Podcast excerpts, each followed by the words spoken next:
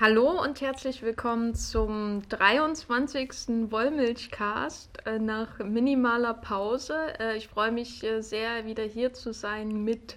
Mit Matthias, hallo. Äh, Matthias, genau, ich bin Jenny, hallo. Äh, und heute reden wir über Filme, weil äh, Filme sind die neuen Serien, habe ich gehört. Ja, nachdem gerade Netflix einfach willkürlich jedes Wochenende ganz viele neue Staffeln droppt, haben wir entschlossen, jetzt auch so willkürlich den Wollmilchcast zu droppen.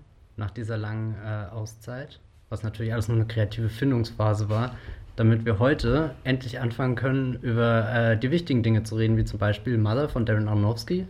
Genau, und Logan Lucky von äh, Steven Soderbergh, der ins Kino zurückkehrt. Und äh, It Comes at Night, der gerade auf dem Fantasy Filmfest zu sehen war oder vielleicht auch noch irgendwo ist in Deutschland. Genau, der fleucht noch irgendwo herum. Wir fangen gleich an, würde ich sagen, mit Mother, Mother. Ausrufezeichen, Mother. Kleingeschrieben. Kleingeschrieben. Perfektes Corporate, Corporate Identity, äh, Identity Marketing, würde ich sagen. Kleingeschrieben, immer am Anfang aller Überschriften. Ich finde das irgendwie fies, weil es gibt ja von äh, Bong Joon-ho den wunderschönen Film Mother, der groß geschrieben ist, ganz traditionell, und an den jetzt nie wieder jemand denken wird, leider. Mother, Darren Aronofsky. Äh, Matthias, fangen wir gleich mal an mit unserer Beziehung zu Darren Aronofsky. Wie sieht deine aus ungefähr? Die, die war mal sehr äh, intim, würde ich sogar sagen. Oh, jetzt äh, gehe ich besser raus. Ich möchte gerne keine Details hören. Keine Details, nein. Ähm, ich glaube, wie sehr viele Menschen in meinem Alter war äh, hier Requiem for a Dream ein, ein sehr wichtiger Film während der Schule oder so. Der hat bei uns oft die Runde gemacht und vor allem wegen seinem Soundtrack ist der mir damals besonders im Gedächtnis geblieben. Erst später habe ich herausgefunden, dass der Hauptdarsteller dieser nette, junge, freundliche Mann ist, der gerade alle anderen äh, Blockbuster sabotiert. Meinst du Jesus? Jesus.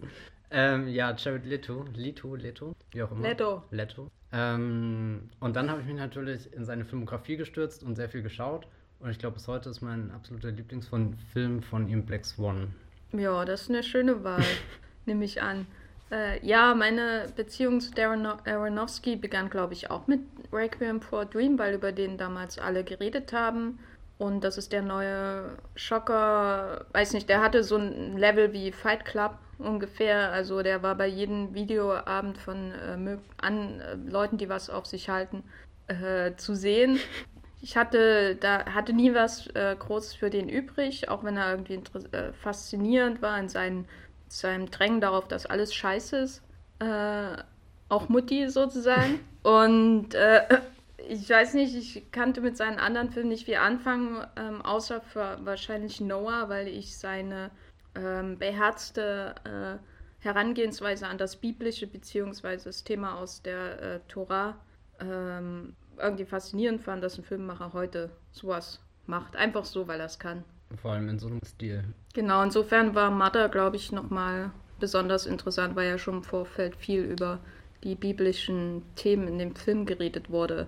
Ja, und äh, jetzt äh, mit J-Law äh, auch eine Schauspielerin, die man anschauen kann dabei, nicht Jared Leto. Wir machen den Podcast heute nur, um Jared Leto zu dissen. Auch nachher bei It Comes at Night, weil... Jared Leto nicht kommt am Ende. Und so weiter. Das ist der einzige Grund, warum wir den Wollmilchcast wiederbelebt haben. Freut euch auf unsere Ausgabe zu Blade Runner zwanzig neunundvierzig, die sicher auch kommen wird. Ja, Matthias, was waren denn deine ersten Eindrücke von Mother? Nachdem ich ihn direkt im Kino gesehen habe, war ich ein bisschen mh, enttäuscht, glaube ich. Oder zumindest hat es sich sehr unbefriedigend angefühlt. Auf der einen Seite erklärt er ja sehr viel zum Schluss hin und drängt einen ein bisschen in so eine Ecke, und zum anderen hatte ich besonders nach diesen sehr äh, aufregenden Trailern das Gefühl, dass er noch viel, viel ab, verdorbener, abgründiger wird, dass er, dass er noch viel tiefer in, in die Hölle vordringt. Äh, und ja, dann, dann spielt sich alles in einem Wohnzimmer ab. Das ist dann ein kleiner Downer gewesen. Aber äh, besonders die erste Hälfte fand ich sehr stark. Wo würdest du ihn so in deiner Darren Aronofsky-Skala einordnen? Oh, das ist sehr schwer. Ähm, irgendwo im unteren Drittel, wenn es ein Drittel gibt. Ja, was hat, wie viele hat er denn? Der hat auch gar nicht so viele Filme, höchstens neun, oder? Oder vielleicht noch weniger. Keine Ahnung. Ähm, vielleicht so auf einem Niveau wie Noah. Nein! Noah ist viel besser. Spoiler. Spoiler. Ja, keine Ahnung. Es ist halt äh, so ein Film, an dem man sich einfach reibt. So, so einzelne Dinge mag ich sehr. Aber es ist nicht wie, wie äh, äh, hier Black Swan oder, oder gerade äh, The Fountain haben wir noch gar nicht erwähnt. Den finde ich auch richtig stark. Weiß nicht, die, die haben so, so eine transzendente Ebene, da verliere ich mich dann drin und weiß nicht, kann ich auch immer wieder anschauen. Aber irgendwie, ich weiß nicht, vor Mother fürchte ich mich ehrlich gesagt, den nochmal anzuschauen, weil ich, weil ich diese, der, der wirkt so, so, so roh und so, so gewaltig und man, man wird so unterdrückt irgendwie von dem Film selber. Ja, der, ähm, der Filmemacher zwängt sich halt sehr auf. Ja. So. Man hat die, die, die ganze Zeit das Gefühl, dass äh, Darren Aronofsky äh, mit der Kamera steht und die ins Gesicht von J-Law irgendwie drückt, weil der ganze Film ist ja so inszeniert, dass man sie immer in extremen Aufnahmen, äh, Großaufnahmen eigentlich schon hat und äh, oftmals nicht mal ihr Kinn sieht, sondern nur ihre zitternde Oberlippe, äh, während sie wieder sieht, was Javier Bardem für Leute ins Haus holt. Und dann gibt es immer diesen, ihre Perspektive, die relativ ruhig ist, in größere Aufnahmen, äh, Halbtotalen und so weiter, wo man den Raum sieht, in dem sich das alles abspielt. Und mein Problem mit dem Film war so ein bisschen, dass ich ungefähr nach zehn Minuten gemerkt habe, dass er das macht, auf diese Art und Weise. Und äh, wenn man das, wenn einem das einmal auffällt, dann wirkt der Film immer ein bisschen wie im Autopilot, weil die Inszenierung sich nicht großartig wandelt bis zum Ende, wenn es dann, und wir spoilern hier im Wollmilch-Podcast, äh, Wollmilchcast-Podcast, Podcast, Wollmilchcast, wir sind fair, fairer als jeder andere Filmkritiker da draußen, äh, ähm, bis ich das, ich sag mal, bis dieser Strudel der Gewalt in der zweiten Hälfte kommt, ist die Inszenierung schon ziemlich eintönig. Mhm. Oder hattest du einen anderen? Na, zumindest sehr reduziert irgendwie. Sagen wir, ich fand, ich fand sie schön oder ich habe am Anfang gerne zugeschaut und, und so die Kamera bewegt sich ja langsam durch die Räume und wie als, als würde man selbst so das Haus zum ersten Mal begehen oder äh, es findet ja dann später, wenn Michelle Pfeiffer reinkommt und dann eine Führung von Jennifer Lawrence will, die sie dann so, so mehr oder weniger freiwillig macht, äh, hat man ja das Gefühl, auch zum ersten Mal selbst durch dieses Haus zu gehen. Und da war ich schon neugierig, wie, wie groß das wird, weil ich das Gefühl hatte, das ist ein Film, der sich immer weiter entfaltet oder so. Aber dann irgendwann nutzt sich das ab und dreht, also am Ende dreht sich ja die Kamera wirklich nur noch so im Kreis und im Wohnzimmer eben. Hm. Ja, es hat am Anfang sowas ähm, Tänzerisches so, dass, äh, wenn, nehmen wir an, jetzt äh, sie ist der schwarze Schwan, der sich um sich selbst dreht, der sie, sie macht ihre Pirouetten durch das Haus und Äh, fängt dann immer wieder Javier Bardem ein oder eben Michelle Pfeiffer, die toll ist in dem Film, was, glaube ich, schon jeder Filmkritiker in der Geschichte der Menschheit vor uns angemerkt hat.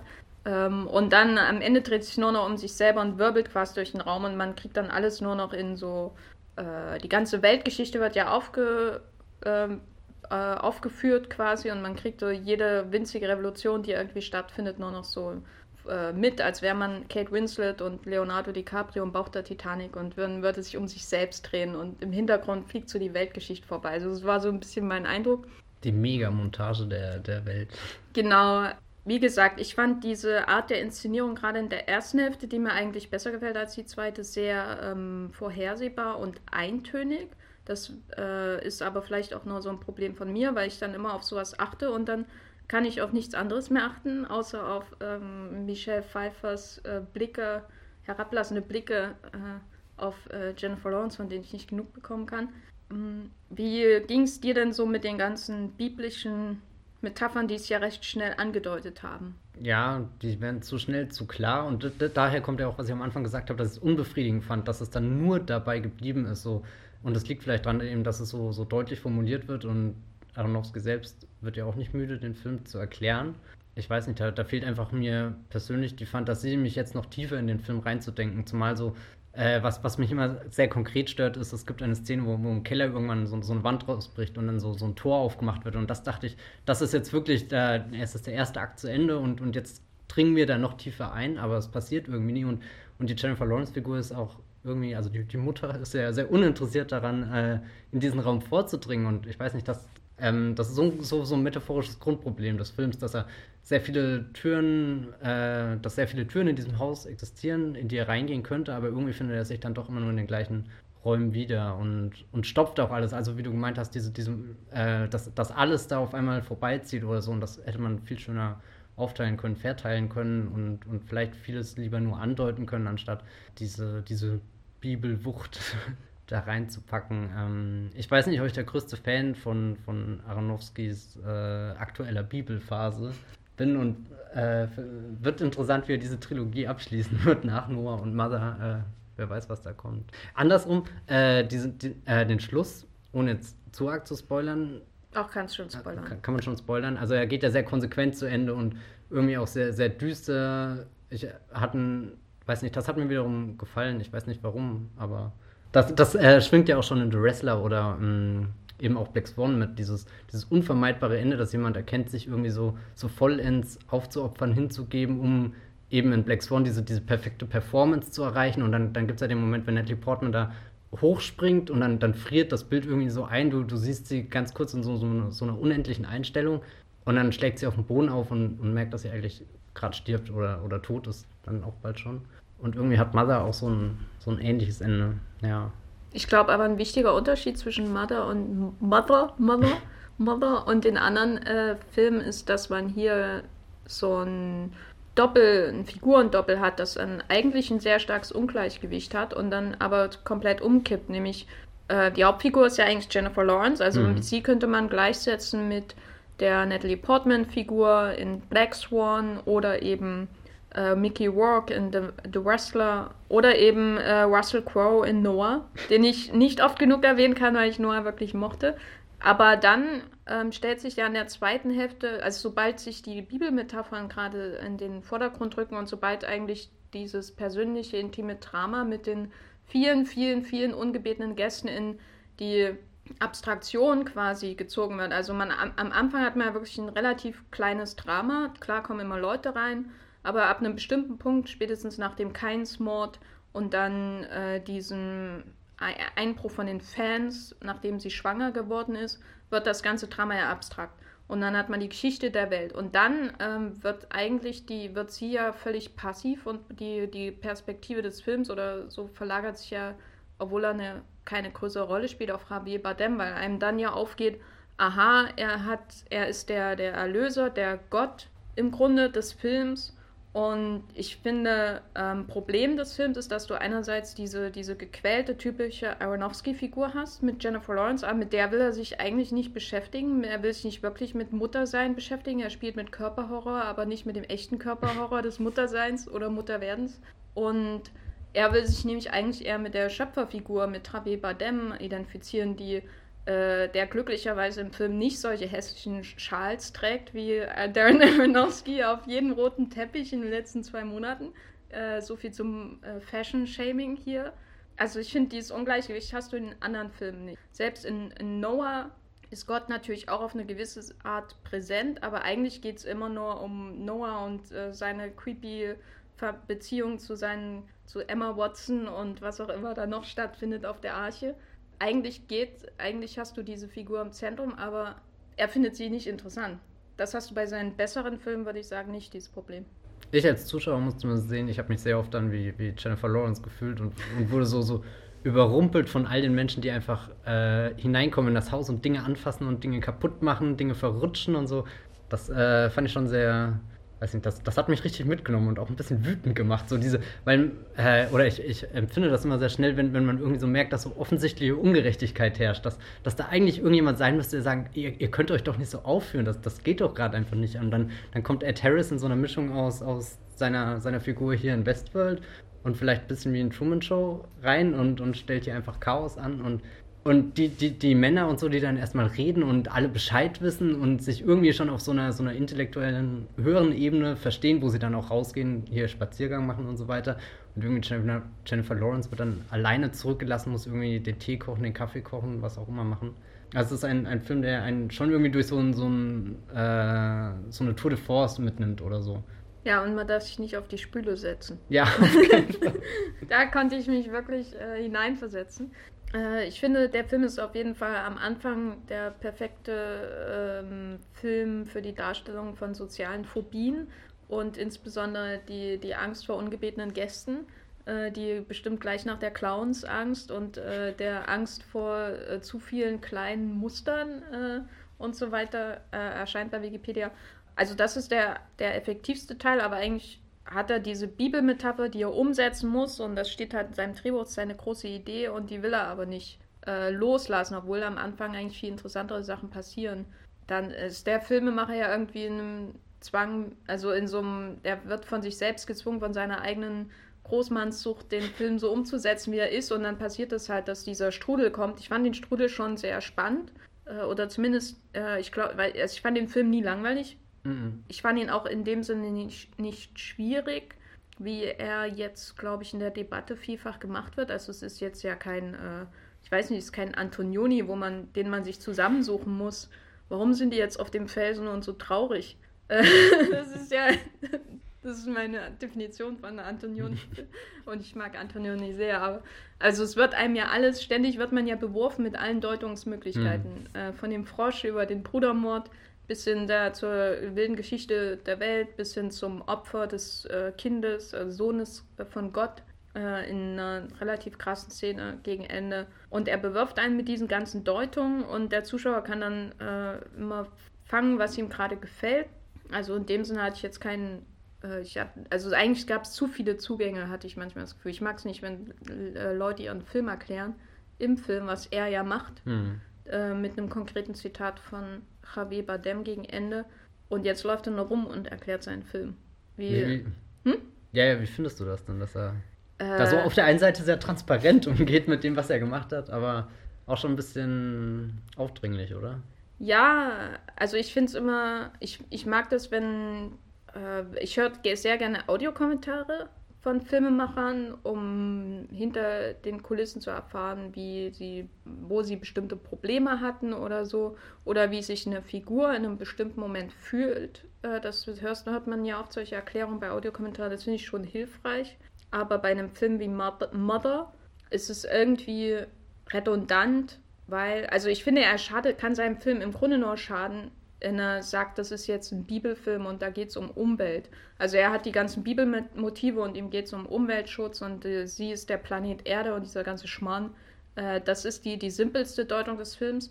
Also ich finde es nicht schlimm, dass er es macht. Äh, ich finde, jeder kann Filme schauen, wie er will. Manche ähm, schauen Filme und brauchen hinterher eine Erklärung von irgendwelchen Punkten. Äh, und die bleiben auf dieser Bibel- und Umweltebene und das ist schön und gut. Aber sobald der Film fertig ist und die Welt hinaus... Ist der, kann der Film erstmal alles bedeuten, was wir in ihm sehen wollen. Die, die Deutung von Aronofsky ist nicht die, hat, ist nicht die Oberhoheit quasi, die, die oberste, die, die, ähm, das ist nicht der Kanon in hm. dem Sinne, ist nicht das, äh, ist nicht Star Wars. Genau, äh, insofern finde ich es immer schade, wenn Filmemacher ihren Kanon vorgeben die, oder denken, das ist jetzt der Ka- die kanonische Interpretation ihres Werkes, weil das macht das Werk nur dümmer. Also ich finde, die Umweltinterpretation von Mother ist die dümmste Interpretation, die man noch bringen kann. Also es ist die simpelste und, und äh, ich, möcht, ich äh, fände es besser, ich ich fänd's besser, wenn er es macht wie David Lynch und sagt, nö. nö. Auf jede Frage antworten, nö. Und dann kommen trotzdem immer die ganzen Menschen zu irgendeiner Vorlesung von ihm und Lynch teasert zwei Stunden lang und am Ende geht er einfach vom Pult, ohne irgendwas gesagt genau. zu haben. Ja, es wirkt immer sehr, sehr ultimativ oder so, so wenn dann ein Filmemacher... Also an sich höre ich auch Filmemachern sehr gerne über... Ihr, äh, über die Arbeit zu, aber vielleicht ist es auch eher so die praktische Arbeit, wie du schon gesagt hast, so wie wurde irgendwas gefilmt oder was sind die, die Hintergründe von der Szene oder, ich meine, oh Gott, äh, Audiokommentare können sehr toll sein, gerade wenn das ein ganz spezieller Filmemacher macht, hier wie äh, zum Beispiel Werner Herzog oder so. Aber, was? Den kenne ich gar nicht, da muss Werner ich mal Herzog. was lesen ja, zu. Solltest ja. du mal schon. Ähm. Steven Soderbergh macht auch ganz tolle Audiokommentare. äh, und äh, Adam McKay und Will Ferrell, kann ich immer nur betonen, machen die besten Audiokommentare auf der Welt. Oh je. Ja.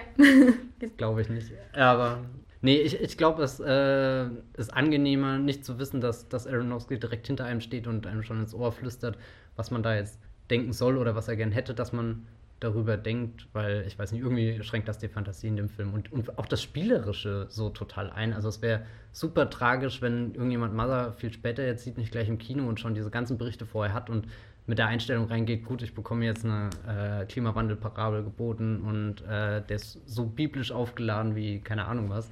Das setzt einen dann schon ein bisschen unter Druck, den Film gleich so zu sehen und schränkt einen in der Entfaltung ein. Das, ja, ja ich, äh, mein Eindruck ist, dass sie jetzt, äh, dass wir jetzt ja, es gibt ja jede, jeden Tag ein neues Interview von Lawrence oder Aronofsky, die ihren Film erklären und es gibt diese Aussage von Paramount, sie stehen dahinter, was ich ganz äh, interessant fand, dass ein Studio am äh, Wochenende nach oder am, in den Tagen nach dem Start erklären muss, warum sie einen Film finanziert haben. Und mein Eindruck ist, dass sie jetzt quasi dieses äh, wir gehen raus und erklären, was es bedeutet, als Narrativ einsetzen, um zu erklären, warum der Film an der Kinokasse insgesamt schlecht abschneiden wird, weil der wird sowas von einbrechen mit seinem F-Cinema-Score dieses Wochenende. Dadurch, dadurch entstehen natürlich zweierlei Sachen. Einerseits ähm, geben sie den Zuschauern theoretisch was an die Hand, um zu verstehen, warum sie vielleicht ähm, ahnungslos zurückgelassen wurden im Kinosaal. Andererseits konstruieren sie damit diese Idee, dass Mother kompliziert ist. Und ich fand die nicht kompliziert. Also in dem Sinne, äh, also sie, sie im Grunde durch diesen Versuch äh, hinterher so offensiv zu sagen, das bedeutet unser Film, ähm, sagen sie ja implizit auch, ihr habt unseren Film nicht verstanden und wir müssen euch jetzt erklären, was er bedeutet. Und des, er ist so kompliziert und, und so weiter, deswegen ist er so schlecht an den Kinokassen abgeschnitten, hat einen F-Cinema-Score in den Staaten bekommen und so weiter und so fort. Also das ist, wird ja alles, ja alles der Unterton dann von, diesen, von dieser Kampagne, die da gerade läuft. Ich verstehe, dass sie ihren Film retten wollen. Und ich finde es schön, dass Paramount überhaupt solche Filme finanziert. Äh, ich fand Noah als Finanzierung eigentlich noch wahnsinniger als Mother, weil Noah ja ein richtig großer Film war und eine Bibelgeschichte und äh, Russell Crowe post Les Miserables. Du, freust du dich nicht mhm. über die Erwähnung von Russell Crowe doch, und doch. Les Miserables? Aber ich weiß, wie dir der Film gefallen hat, deswegen. ja, äh, jedenfalls äh, ist, wirkt das jetzt alles so, als würden sie äh, ihren Film so weit aufbauschen, wie er es gar nicht verdient hat. Weil ich finde, man kann viel hineininterpretieren. Das ist wahrscheinlich sein äh, ein großer Vorzug von Mother. Äh, aber er ist, diese Umweltmetapher ist nicht kompliziert und die Bibelhinweise äh, sind auch nicht kompliziert. Das ist das, was in dem Film fast schon Text ist. Also natürlich im Prinzip ist es der Text des Films. Es geht um diese Beziehung von den beiden und er ist der Star und dann kommen Leute in ihr Haus und ruinieren alles. Aber die, die Bibelanleihen ähm, und die zweite Hälfte insbesondere, die dann so abstrakt wird, ist ja, da, das ist ja fast schon die Oberfläche des Films. Da muss man nicht mehr nachdenken, um darauf zu kommen im Grunde. Oder äh, man muss nicht viel hinzufügen. Alles wird einem geliefert mit diesem finalen Satz, ich bin der Schöpfer und so weiter. Und jetzt geht der Kreislauf von neuem los. Und eine andere junge Frau wacht im Bett auf. Äh, mhm. damit, wird der, der, damit wird ja alles schon vorgegeben. Ich finde, der Film verdient dann halt in dem Sinne nicht diese Kampagne, in der wo gesagt wird, es ist alles so kompliziert. Und wir helfen euch dabei, es zu verstehen, ihr Pöbel. Aber ist das nicht Pöbel. Auch sowas, was den Film irgendwann so... so also ich finde, das passt ja eigentlich perfekt in diese Aronofsky- Filmografie bisher, weil Requiem for a Dream hat ja auch so, so, ein, so ein gewisses Narrativ. Oder äh, was ich vorhin noch sagen wollte, ich hatte immer äh, Darren Aronofsky und äh, Christopher Nolan. Das waren für mich irgendwie so zwei Filmemacher, die hier mit äh, hier Pi und ähm, Following zwei sehr ähnliche Filme gedreht hatten, wie ich fand. Dann hatten sie diesen äh, Memento bzw. Requiem for a Dream, der, der so, so hochgeschossen ist. Und danach lauter, lauter so Filme, die, die alle eben genau mit so, so einem Narrativ funktionieren, mit sie sind irgendwie kompliziert, sind was Besonderes, wir müssen sie erklären und also ich, irgendwie passt das erschreckend gut. Ich weiß, ich glaube, ich finde das nicht gut, aber interessant zumindest, dass, dass sich das nach all der Zeit so ja. noch aufrechterhält und dass Aronofsky so, so ein Filmmacher ist, der, der, selbst wenn er jetzt nicht den Erfolg wie Christopher Nolan mit, hat, äh, hier mit Dunkirk oder so, aber der schon, schon eine sehr besondere Marke hat unter den aktuellen Regisseuren. Da würde ich dann aber sagen, dass äh, ich glaube, Aronofsky hatte eine Phase, wo er davon hätte abweichen können, insbesondere mit The Wrestler, der sehr geradlinig ist und da gibt es nichts, was man nicht versteht, weil das ist so die pure Physis, die Physis ist die eigentlich Story des Films und das ist das Schönste an dem ganzen Film, äh, auch dank Mickey Rourke. Und ähm, dann ist er irgendwie, jetzt driftet er wieder zurück in seine Anfangsphase, also im Grunde ist Mother, hat ja mehr mit ähm, äh, P und Requiem for a Dream zu tun, als mit The Wrestler und Noah, würde ich sagen, weil Noah ist auch ziemlich geradlinig in dem Sinne. Wer, und Christopher Nolan ist, und ich bin jetzt nicht bekannter als äh, Christopher Nolan Aficionado, äh, aber Christopher Nolan hat eigentlich eine interessantere äh, Filmografie, wenn man jetzt Dunkirk in dieser Phase seiner Karriere vergleicht mit Memento oder, oder auch nur die Batman-Filme mit Memento und so weiter, also wie er sich weiterentwickelt hat. Klar, in Dunkirk hat man immer noch Zeitsprünge, aber die sind nicht fundamental fürs Verständnis des Films, weil Dunkirk, finde ich, funktioniert vor allem durch diese un, dieses unmittelbare Erleben äh, dieser Erfahrung, die einem suggeriert wird. Ob man da jetzt ständig weiß, in welcher Zeitlinie man sich befindet, ist weniger wichtig wie äh, ähm, im Vergleich zu Inception. Da ist es un, fundamental wichtig für die, die Lust am Film, dass man versteht, wo man sich gerade befindet, würde ich sagen. Sonst ist Inception einfach nur verwirrender Scheiß. Also ist auch so nicht äh, unbedingt der beste Film, aber die Lust an Inception ist das Puzzle ja. und in Memento auch und die Lust an Dunkirk, soweit man, soweit man Lust an einen Kriegsfilm empfinden kann, ist das äh, Wasser, das einem zur Halse steigt, sozusagen. Und insofern finde ich, dass äh, Aronofsky sich in Mother dem gegenüber im Wege steht, weil einerseits hat er diesen Drive und diesen Zug und man wirbelt als Zuschauer hinterher, gerade in der zweiten Hälfte, aber andererseits stehen die Metaphern immer im Weg und man muss immer verstehen, dass es jetzt gerade wichtig ist, was da alles passiert und die Referenzen erkennen und so weiter. Da, das ist eigentlich eher ein Rückschritt. Und das war's jetzt mit dem Christopher Nolan Lob, Lob, Lob, Lob. für die nächsten fünf Wollmilchcasts, wollte ich sagen. Zehn, fünfzehn, fünfzig. Vielleicht wollen wir ein paar letzte Sätze zu Mother sagen, äh, Matthias. Hast du ein Fazit? Ähm, Weil wo sie, denkst du, dass Aronofsky hingehen wird? Ich weiß nicht. Und das, äh, vielleicht dreht er ja als nächstes seinen Interstellar. Da wäre ich ja voll dabei. Ich bin auf alle Fälle sehr froh, dass, dass Mother trotzdem existiert. Also so irgendwie, dass ich ihn jetzt gesehen habe und dass ich mich drauf gefreut habe und äh, all die Gespräche, die ich jetzt schon über den Film hatte und auch die traurige Tatsache, dass das ein weiterer Film in Johann Johanssons äh, Filmografie ist, wo, er nie, wo wir niemals wissen werden, was für brillante Musik er dazu geschrieben hat. Äh, ich weiß nicht, das, ist, das, das freut mich einfach. Man kann sich mit dem Film beschäftigen und ähm, irgendwann werde ich mir auch nochmal anschauen und nach Screenshots durchgehen, weil ein paar Aufnahmen dann doch sehr schön sahen, aussahen in diesem grobkörnigen Bild. Ja, mehr möchte ich erstmal nicht sagen. Und du? Ja, ich finde auch schön, dass er existiert, was, glaube ich, das furchtbarste Urteil bei einem Film ist. Ich, ich finde das überhaupt nicht schlimm.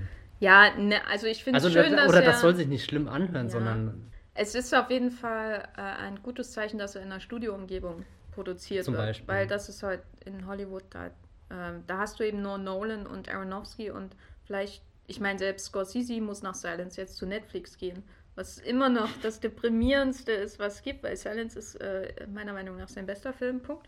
Aber es ist gut, dass er existiert, aber ich finde, Aronofsky als Filmemacher ähm, steht sich immer selbst im Weg. Ich finde, er hat Ansätze wo, immer wieder in seinen Filmen und jetzt in äh, Mother besonders, wo ich denke, er hat sich weiterentwickelt und er ähm, kann über sein Ego hinaus äh, dem entwachsen quasi und einfach eine wahnsinnig interessante, spannende, mitreißende filmische Erfahrung schaffen, aber im Grunde ist Mother schon, also Jennifer Lawrence hat irgendwie mal angedeutet, dass sie den Film gerne äh, den Leuten erklärt, überall in Hollywood und äh, wahrscheinlich ist es, bräuchte man, könnt, könnte ich mir vorstellen, dass sie da irgendwie so eine ähm, Mother-Version mit Anmerkungen machen, die immer da reinpoppen und hier ist jetzt der Frosch, denn es gab die Plagen im Alten Testament und so weiter und so fort, aber im Grunde ist genau das schon da, Mother ist schon ein Film mit Anmerkungen die ganze Zeit, die kann man sich in jedem ähm, Symbol dazu denken und das ist nicht auf, das hat nichts Magisches oder so, wie in, äh, weiß nicht, symbolistischer Malerei oder so, sondern das ist einfach,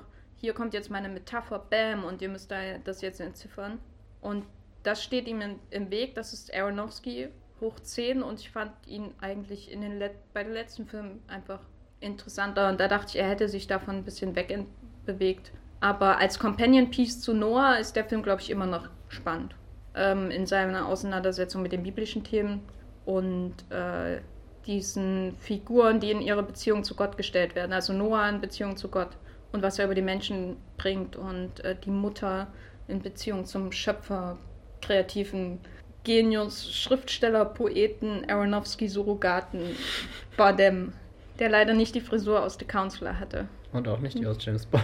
Ja. In jedem Film vermisse ich die Counselor-Frisur. Ja. Hm.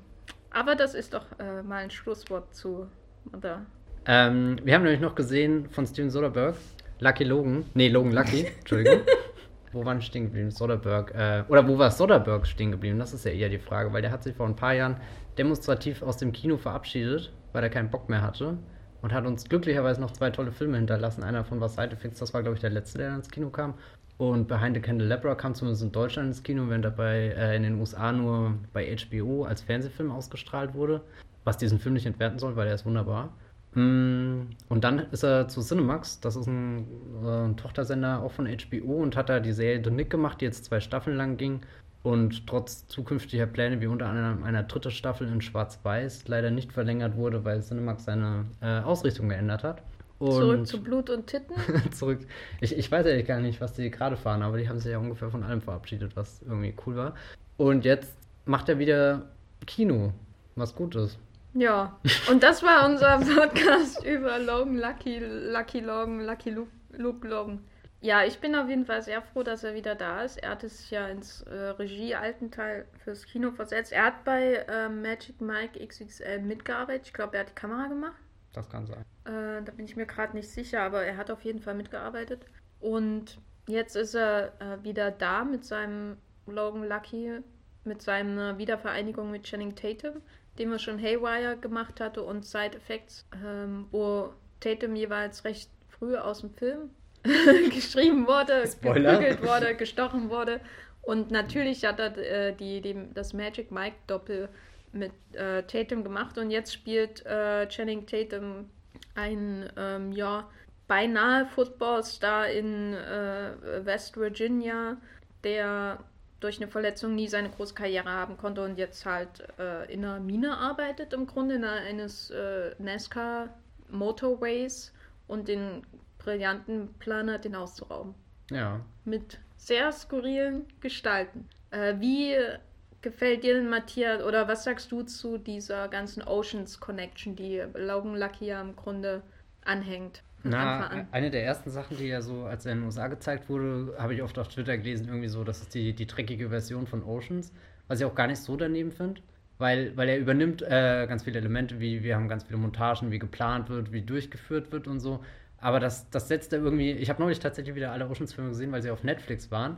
Und die freuen sich schon sehr an diesem äh, Las Vegas-Glamour, an, an der übertriebenen Musik, an der Mode und so. Und all das bricht ja wirklich weg. Also insofern wirkt er zumindest ein bisschen nüchterner und am, am Boden gebliebener. Und, und die Menschen unterhalten sich auf einmal über Game of Thrones und keine Ahnung was. Also sind eigentlich so, so Alltagstypen und haben ganz normale Probleme wie, wie eine Scheidung und was weiß ich was. Irgendwie kein, kein George Clooney und Brad Pitt und Matt Damon, die, die sowieso über allen, allen Ebenen sich bewegen und so, so unantastbar scheinen. Also da, da ist äh, Lucky Logan sehr greifbar, fand ich einfach. Logan Lucky. Äh, das wird nichts mehr, glaube ich, mit ja. äh, der richtigen Aussprache. Ähm, jetzt hast du mich rausgeguckt, verdammt. Ähm, äh, Oceans. Ach so, ja, genau. Ähm, Also ich finde es einfach eine schöne Variation auf, auf, oder es wirkt auch so ein bisschen rückblickend. Ähm, Soderbergh hat ja letztes, oder er veröffentlicht ja jedes Jahr so die Filme, die er alle schaut. Und das finde ich auch immer interessant, so durchzugehen, und dann siehst du dann auch, was er, dass er letztes Jahr schon ungefähr dreimal äh, den Film gesehen hat und was er dann so parallel schaut. Und dann frage ich mich immer, äh, was, also ich, ich glaube, er ist wirklich ein, ein sehr, sehr reflektierter Filmemacher, der, der sich viele Gedanken darüber macht, äh, was er macht. Und er hat ja auch schon mehrere Recuts zum Beispiel von Jäger des verlorenen Schatzes gemacht, wo er, wo er den Soundtrack von The Social Network drunter gelegt hat und das in schwarz-weiß neu geschnitten hat, oder hier zweitausendeins The Space Odyssey hat er irgendwie mal eine zweistündige Version gemacht, und, und das habe ich auch das Gefühl, dass Lucky Logan so ein Film ist, den Logan er, Lucky. Äh, dass sein neuer Film ein Film ist, den er schon, schon wirklich, äh, keine Ahnung, hundertmal hin und her gedreht hat, dass er Szenen umgestellt hat, dass er überlegt hat, wie kann er den Schnitt besser machen, wo, wo passt die Einstellung, also der Film versprüht einfach wieder sehr viel Bock auf Kino machen und so. Und das, weiß nicht, das, das nimmt mich dann irgendwie mit, und, und er, er hat ja ganz viele Momente, die du jetzt, wenn das, keine Ahnung, ein, ein Brad Ratner, wenn der diese Geschichte machen würde. Jetzt fangen wir nicht mit Brad Ratner an. Nein, ich, ich suche einfach Meinst nur einen, du den großen Klassiker Tower heißt als Vergleich? Den habe ich leider noch nicht gesehen, deswegen äh, würde ich mir das nie anmaßen, diese zwei das Filme zu vergleichen. Das war auch das letzte Mal, dass Tower heißt jeweils in einem Podcast erwähnt wurde. Zumindest habe ich das Gefühl, dass, dass Soderbergh sehr viele besondere Blickwinkel mitbringt für die Geschichte. Also nicht nur äh, jetzt Blickwinkel konkret im Sinne von, von Einstellungen, die er da findet, die doch sehr untypisch sind. So, so manchmal sind die Figuren sehr weit hinten im Raum und, und vordergründig irgendwelche Rohrsysteme oder so.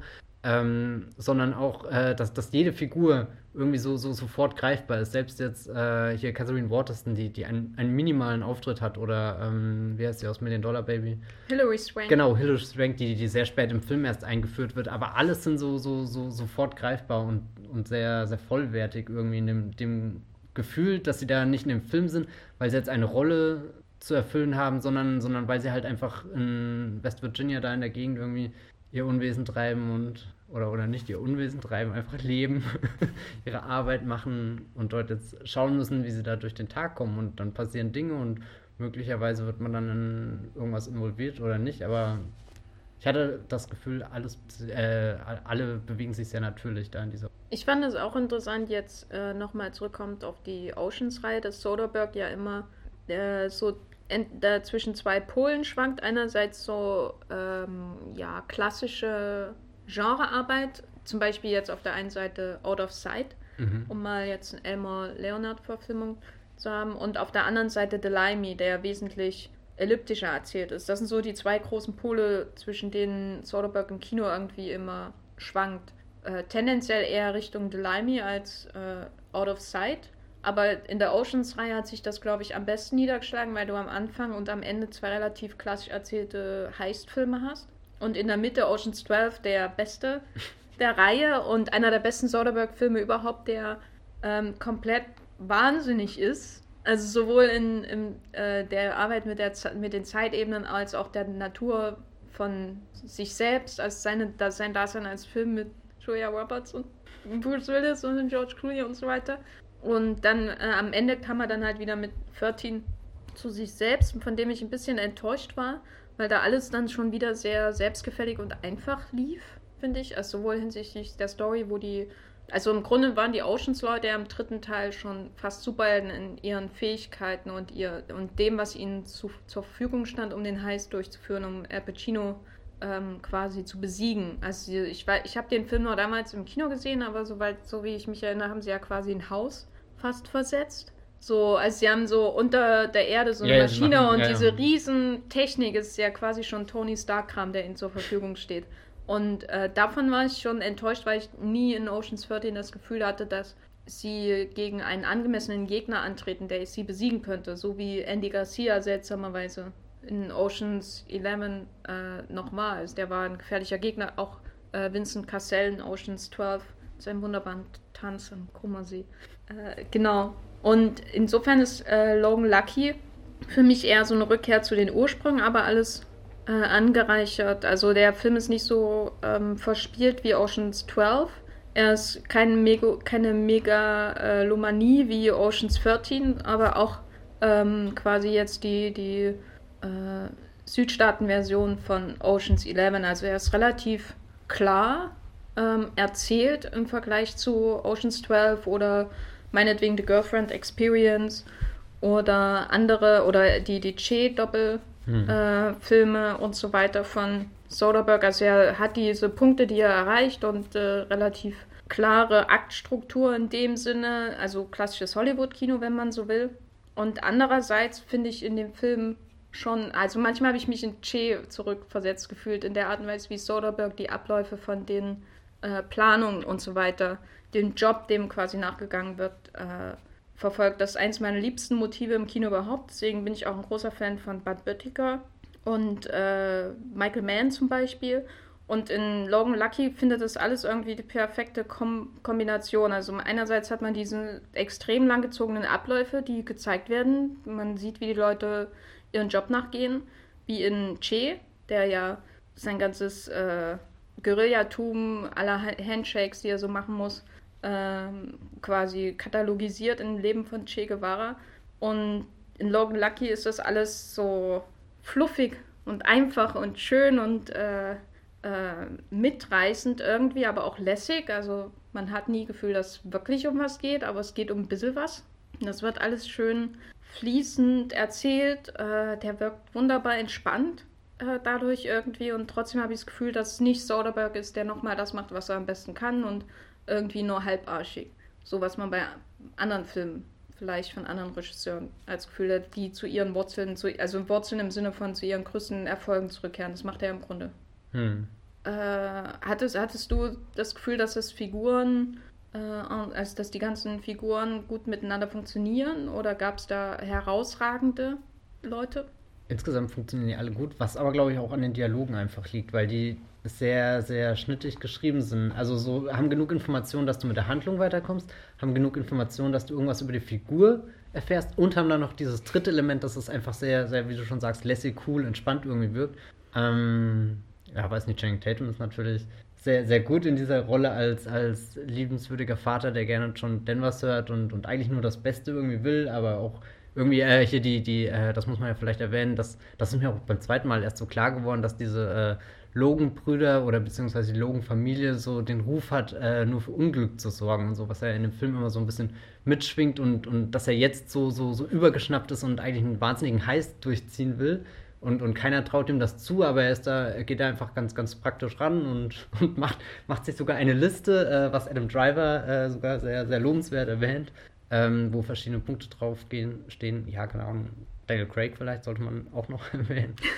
Ich glaube, äh, Daniel Craig hat diesen Film gebraucht, um runterzukommen vom letzten Bond-Film, damit er einfach mal durchschnaufen kann, damit er sich wieder erinnern kann, warum er das mit der Schauspielerei und so macht. Sonst kommt in, ich sehe schon vierzehn Reasons Why, Staffel drei über Daniel Craig und James Bond. Autsch. Ja. Ja, er wirkt, also ich habe bei Daniel Craig habe ich äh, immer das Gefühl gehabt, dass er keine Comedy kann. Und es gab ja diese eine furchtbare Folge, wo er S N L gehostet hat. Und das ging gar nicht. Und bei S N L merkt man halt immer, ob die Leute ansatzweise ein komödiantisches Gen haben. Und bei ihm, das ist alles, es war wie die Jeremy Renner-Folge. Das geht nicht. Es geht einfach nicht und man soll es verbieten. Und deswegen hatte ich schon Furcht äh, davor, wie jetzt so eine komplett übertriebene, blondierte ähm, Craig-Figur mit einem Südstaaten-Hick irgendwie dann noch nebenbei ähm, umgesetzt wird. Und da war ich doch sehr positiv überrascht, dass er... Weil, weil ich glaube, da an die, an, ich glaube, an der Figur steht äh, und fällt der Film, weil wenn man solche Figuren hat, die ähm, so, eine ex, so einen extremen Lokalkolorit, sage ich mal, mitbringen und bei ihm ja dann noch solche bizarren Eigenschaften wie diese Sache mit den Eiern und die Haare und natürlich alles eigentlich, äh, dann läuft man natürlich immer Gefahr, dass man irgendwie auf dieses Völkchen da hina- herabblickt. Es gibt ja verschiedene Möglichkeiten, mit Südstaatenfiguren und so weiter umzugehen. Also auf der einen Seite hat man Waterboy von Adam Sandler, den ich ganz toll finde und der auch eine gewisse Liebe zu den Figuren hat, aber in denen dann halt äh, Kathy Bates irgendwo rumsitzt und Schlangen grillt und isst und so. Und das ist dann, das ist dann halt diese, diese, dieser Blick vom Rest Amerikas auf diese Staaten. Ähm, und auf der anderen Seite hat man dann sowas wie, äh, ich weiß nicht, in weil ich jetzt gerade gucke, The Walking Dead, wo man die, wo die Leute die ganze Zeit so reden, aber irgendwie, da gibt es dann so Einzelfiguren wie Abraham zum Beispiel, den man in, zuordnen kann, aber es ist doch eigentlich nicht viel mehr als der Dialekt, ist so ein bisschen mein Eindruck. Oder man hat den Lokalkolorit, aber es ist kein integraler Bestandteil so richtig von den Figuren, was sie ausmacht. Bei Logan Lucky, finde ich, ähm, schafft er die perfekte, äh, die perfekte Gratwanderung zwischen, ich habe einerseits über relativ teilweise übertriebene Figuren und andererseits eine unglaubliche Zuneigung zu diesem Sujet, das er da entwickelt. Oder hattest du Momente, wo, wo, wo du dachtest, dass er auf die Figuren herabblickt? Nee, das nicht. Aber jetzt auch, was du so erzählst hier, das Ganze mit den Südstaaten und so weiter, er entwickelt ja schon äh, ganz beiläufig irgendwie, er erzählt vordergründig diese Heißgeschichte, die Geschichte von den zwei Brüdern und so weiter. Ähm, und im Hintergrund aber erzählt er unglaublich viel über Amerika, ähm, so dieses äh, Nesca-Rennen, wie das positioniert wird, wie das gefilmt wird, äh, wie, wie da die Menschen so hinströmen, wie das quasi das, das, das, äh, der vorläufige vierter Juli ist, der schon mal gefeiert wird oder so. Dann gibt es noch einen Subplot, der sich um seine Tochter dreht, die von der geschiedenen Mutter äh, in Schönheitswettbewerbe gedrängt wird. Also auch so irgendwie so, so ein Amerika-Mythos, keine Ahnung, was ich jetzt irgendwie in Deutschland nicht kenne oder so, also wirklich nur aus amerikanischen Filmen. Äh, diese Fantasie, dass man, dass man da Pokale gewinnt und komisch, also Kinder schminkt, als sehen sie keine Ahnung wie alt aus und die dann irgendwelche Songs singen, äh, die hier, das ist ja ganz witzig, eher als dann äh, Umbrella soll sie ja singen von Rihanna und wo dann ihre zwei kleinen äh, Halbbrüder oder was das auch immer sind, äh, dann meinen, äh, das ist nur ein Code für was auch immer und so und wo du schon irgendwie merkst, so, die sind super aufgeklärt darüber, was sie machen, ähm, aber trotzdem stehen sie nicht ganz irgendwie darüber, dass sie trotzdem, also so, so die ganze Familie ist ja total euphorisch, selbst der Vater unterstützt sie ja und fährt die zu dem Wettbewerb, selbst wenn er nebendran mit seinem iPad sitzt und lieber das, das, äh, die Übertragung des Sport, der Sportveranstaltung schaut. Ähm, weiß nicht, fand ich sehr interessant auf alle Fälle, dass das nochmal so eine, so eine, so eine zusätzliche Ebene einfach in dem Film ist, die ich auch überhaupt nicht erwartet habe, weil mir war nicht bewusst, dass äh, Steven Soderbergh ein, ein Regisseur ist, der sich so mit, weiß nicht, mit, mit dem Land auch auseinandersetzt an sich. Ja, ich, ich weiß bei ihm immer nicht, ob er sich wirklich damit auseinandersetzt oder das gut ähm, simulieren kann, dass er sich damit auseinandersetzt. Mhm. Also ich glaube, also im Sinne von, ich weiß nicht, ob er wirklich eine Zuneigung zu dieser Art von ähm, Alltagskultur hat, die da zelebriert wird. Also mit den Pickup-Trucks und mit den NASCAR-Rennen und den äh, Bars und so weiter, alles, was da so dargestellt wird. Und äh, den Schönheitswettbewerben und so weiter. Ähm, oder halt auf der anderen Seite die, dieses Leben in äh, Las Vegas, dieses äh, Spiel, diese Sucht nach Geld und so. Oder, weiß nicht, irgendwo im Raumschiff leben und äh, verrückt werden, weil man die tote Frau immer sieht, keine Ahnung. Oder halt äh, ist er ist er dafür, dass äh, äh, irgendwo in Südamerika sozialistische Revolutionen stattfinden sollten oder nicht. Also es hat, weil ich finde, eines seiner Stärken ist, dass er sich da überall irgendwie einarbeiten kann. Mhm. Und das stand ihm lange Zeit, glaube ich, im Weg als, zur Anerkennung als Autor. Ähm, er, also die, wenn ich so dran denke, wie die Texte vor seiner Regierente aussahen, dann war der Tenor oft, gerade Anfang der zweitausender, dass er alles machen kann und wenig über ihn selbst dabei ausgesagt wird. Es gab immer wieder Artikel darüber, ob er überhaupt ein Autorenfilm ist und ob man ihn überhaupt so bezeichnen kann, was ich verstehe, weil er jetzt zum Beispiel anders als Jeff Nichols nicht nur solche Filme macht. Also ich meine, selbst wenn Jeff Nichols einen Science-Fiction-Film macht, dann ist er immer noch tief im mittleren Westen verankert mit Midnight Special. Oder wenn er eine historische Geschichte macht wie Loving, dann ist das immer noch ein absoluter Jeff Nichols-Film, weil sich seinen ganzen Film in diesem Sujet, egal ob neunzehnhundertneunundfünfzig oder wann auch immer, oder zweitausendvierzehn oder so abspielen. Also egal ob Take Shelter oder Loving oder Shotgun Stories oder Midnight Special, die ja durchaus sehr, sehr unterschiedliche Filme sind, hat man immer das Gefühl, Jeff Nichols lebt in dieser Welt und äh, wird so bald keinen Noah machen. Außer Noah, der weiß nicht, in Missouri spielt oder so, keine Ahnung. Was interessant wäre, nehme ich an. Und Soderbergh war das nicht. Soderbergh ist von Film zu Film gesprungen, Genre zu Genre. Und es war jahrelang sehr schwer, ihn irgendwie diese Konstante in seinem Werk, außer dieses formale Können bei ihm auszumachen. Und ich glaube, die Regie-Absenz hat dazu geführt, dass viele Leute ihn mehr zu schätzen wissen. Und ähm, vielleicht auch schätzen, was er äh, filmisch der Welt quasi äh, bringen kann. Aber Logan Lucky ist wieder so ein Moment, wo du denkst, der Film steckt irgendwie voller Zuneigung dazu, aber man fragt sich immer, ob er, ob, wo kommt das her bei ihm? Mhm. Kommt das jetzt daher, dass er viele Filme gesehen hat, die in, aus den siebziger Jahren, die in diesem Sujet spielen? Also das könnte ich mir halt vorstellen. Ja, oder er ist einfach, ich glaube, er ist einfach ein sehr interessierter Mensch, der, der das sieht, beobachtet, also er beobachtet ja eh generell sehr viel und dokumentiert das ja alles. Und dann ist es ja egal, ob er, ob er seine Filme, die er das Jahr gesehen hat, dokumentiert, ob er auf Twitter irgendwelche anderen Erkenntnisse dokumentiert oder ob er jetzt eben in diesem Film diesen, diesen Teil von Amerika, den er jetzt scheinbar in den letzten paar Jahren irgendwie, der ihn besonders angesprochen hat oder so, den er da gefunden und vielleicht für sich entdeckt hat. Auch, also, also ich würde nicht sagen, er, er verurteilt das irgendwie oder, oder richtet über die Figuren oder so, aber er hat irgendwas gefunden, was ihn daran nicht loslässt. Und allein wie er, wie er dieses äh, Nesca-Rennen oder die, die, den Veranstaltungsort an sich zeigt, also das Rennen zeigt er ja gar nicht so sehr, so das sind vielleicht dreißig Sekunden oder so, wo du maximal Autos rumfahren äh, siehst, aber allein dieses Helikopter kommen, die, die Nationalhymne wird gesungen, wie beim äh, Fußballspiel am Anfang oder so, und dann, dann kommen diese Fallschirmspringer mit dieser riesengroßen Flagge darunter. Ähm, das sind, glaube ich, alles Dinge, die ihn dann doch irgendwie beschäftigen, und vielleicht äh, weiß er das selbst gar nicht, wie er dazu steht, und, und äh, der Film, den er jetzt gemacht hat, ist einfach ein Prozess, der, dass er das verarbeitet, was er erlebt hat, und weiß nicht. Er kommt auf jeden Fall zum richtigen Zeitpunkt, also weil ja. Ich glaube, durch die Entwicklung in der Politik in den U S A haben diese, hat dieses Sujet, was er darstellt, dieses Milieu, den, der Menschenschlag hat, glaube ich, noch einen schlimmeren Ruf als sowieso schon, also, äh, in, also alles, was jetzt äh, untere Mittelklasse ähm, in einem bestimmten Bundesstaat in den U S A angeht, wird ja jetzt quasi in einen Topf geworfen, glaube ich, von bestimmten Leuten.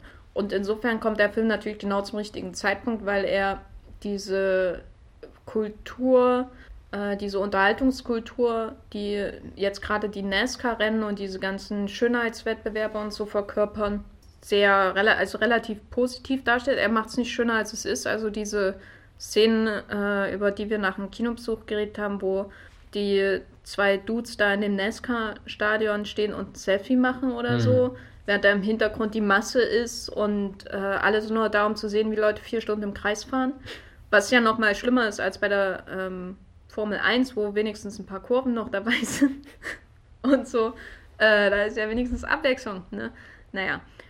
Das ist ja schon, man hat da schon manchmal das Gefühl, er ist auf einem anderen Planeten. Hm. So bei diesen Szenen im Stadion, finde ich. Auch wie, die, das ist ja, ist ja fast schon Science-Fiction, wie da diese riesen Mengen an Leuten in dem Stadion sind und unten unter der Erde ist dieses Rohrsystem äh, wie in, ähm, weiß nicht, wie bei Al- wie bei Brasil im Grunde. Ja, ja, stimmt, ja. Also das ist ja so ein eigentlich so ein altes äh, System, was äh, in, in Behörden benutzt wurde. In Brasil wurde es dann ad absurdum geführt und in und jetzt auf einmal wird es benutzt, um Geld zu transportieren äh, auf, auf hochkomplizierte Art und Weise von den Ständen bis nach unten. Da hat er auch wieder, da ist auch wieder dieses Äh, absolutes Soderbergh-Moment, wo er sich für diesen Prozess so interessiert und ausführlich erklären muss, wie das ist, und äh, dann, dann wird die Kartenzahlung abgeschalten, damit nur noch Leute in Bar bezahlen können und so weiter. Das fand ich super interessant, und da hat man schon manchmal das Gefühl, er ist irgendwie auf einem anderen Planeten, aber sobald dann Channing Tatum reinkommt und Adam Driver und so, und Tatum ist perfekt besetzt. Einfach ist das die ultimative Channing, Channing, Channing Tatum-Rolle, abgesehen von Magic Mike, würde ich sagen, weil also George Clooney hätte das nicht spielen können, äh, obwohl er auch humpeln kann, sehr gut, und sehr viel in Out of Sight und so weiter. Die Humpel-Trilogie von, naja, wie auch immer. Vielleicht ist es Humpeln, das äh, verbinden die humpelnde Maskulinität des Soderbergh, Steven Soderbergh. Ich sehe schon meine Dissertation hm. aufscheinen am Horizont. Äh, jedenfalls, Tatum ist der perfekte Mensch, um das zu verkörpern, diesen kleinen Mann aus diesem bestimmten Milieu. Ich meine, es wird ja immer wieder gesagt, hier ist die Landesgrenze und er muss jetzt über die Landesgrenze mhm. fahren, um sein Kind zu besuchen und so weiter. Und äh, alle fünf Minuten wird irgendwie West Virginia eingeblendet. Äh, ja, ich glaube, mit einem anderen Schauspieler hätte das ziemlich in die Hose gehen können, so einen Hick äh, zum Helden zu machen, der da humpelt und seinen Bart hat und Bier trinkt und jetzt einen riesen Heist macht, der eigentlich viel cleverer wirkt, als er selbst ist oder als er selbst wirkt. Das fand ich eigentlich die größte Überraschung im Film, dass die Figuren so eingeführt werden, dann haben sie den wahnsinnig genialen Plan. Also es ist, glaube ich, eine ziemliche Diskrepanz so zwischen den... Ja. Also da merkt man wieder sein positives Gefühl oder seine positive Haltung gegenüber den Figuren. Ich weiß nicht, bei Oceans hat man diese ganzen Spezialisten, die mit allen ihren Mega-Fähigkeiten eingeführt werden, um den Riesenplan umzusetzen. Und hier ist Daniel Craig und seine zwei Brüder... Und vor allem so, so Daniel Craig ist ja die einzige Figur, die wirklich was mitbringt, was wichtig ist, nämlich er ist der Bombenexperte. Und als es dann dazu kommt, dass er die Bombe macht, steht er da mit Zucker, tut das irgendwie in, in so eine Plastiktüte und, und Adam Driver und, und Channing Tatum stehen fassungslos vor ihm. Und ja, ich dachte, du hast wenigstens einen Dynamitblock oder irgendwas dabei, und hat er das schon schön umgedreht, oder? Ja, hm. also er hat sehr, er spielt sehr stark mit, den, mit unseren Vorurteilen, glaube ich, auch gegenüber diesem Menschenschlag. Selbst wenn wir jetzt keine Vorurteile haben, weil wir irgendwo in Deutschland leben und vielleicht uns nicht damit auskennen, wie das so ist, mit diesen Klischeefiguren aus bestimmten Regionen in den U S A wird man, so wie Daniel Craig eingeführt wird, erwartet man nicht, dass er mit äh, drei Zusatz, äh, drei Inhaltsstoffen eine Bombe bauen kann. Mhm. So, da wird sehr viel mit unseren Erwartungen an diese Klischeefiguren gearbeitet, die, die Schläger, Insassen und was weiß ich, und dann arbeiten alle wunderbar zusammen, weil alle in West Virginia wohnen. Und, und John Denver mögen. Und John Denver mögen, genau. Wollen wir zu einem abschließenden Teil über Logan Lucky. Ein abschließender Logan, Teil. Lucky äh, Logan Lucky, so der Titel des Films. äh, ich musste gerade trinken, weil du die ganze Zeit äh, Soderbergh als das Alien, was da irgendwo im All beobachtet, vielleicht ist er nach Solaris nie wieder zurückgekommen. Und, und ist noch irgendwo da oben und, und, und freut sich jetzt über diese, diese Spezies Mensch, die, die so, so merkwürdig ist, aber irgendwie begeistert er sich auch dafür, und das fasst vielleicht das wirklich schön zusammen. Äh, auch das, das, das Rohrsystem, was super kompliziert ist, aber eigentlich alles einfacher machen sollen für, für die Leute, weil, weil nichts mehr muss umhergetragen werden, das ist scheinbar super sicher, und dann kommt trotzdem Channing Tatum und Adam Driver und räumen den ganzen Tresor aus. Nein, ich hatte sehr viel Spaß mit dem Film. Und das, glaube ich, haben wir noch gar nicht betont, dass, dass dieser Film unglaublich viel Lust versprüht und so. Und insofern ist das schon fast wieder der, der perfekte Unterhaltungsfilm auch. Da würde ich dir auf jeden Fall zustimmen. Also er wirkt einfach befreit. Vielleicht mhm. ist es gut, wenn man mal ein paar Jahre nicht durch ein Interview-Junket-Marathon für einen Kinofilm durch muss und sich nicht um die Finanzierung von Kinofilmen kämpfen muss. Also das war ja einer der Gründe, warum er eine Regiepause gemacht hat. Dann kommt er halt zurück und schüttelt den irgendwie aus dem Arm. Er wirkt so, als wäre er mhm. aus dem Handgelenk geschüttelt, nicht aus dem Arm. Naja, Metaphern. Äh, genau, und er wirkt unglaublich leicht, und ich finde es halt einfach schön, Film jetzt einen amerikanischen Film zu sehen, der sich, der so im, oder Mainstream, also Mainstream ist immer ein dober Begriff, aber ähm, größeren amerikanischen Film zu sehen, der so in seinem Milieu aufgeht.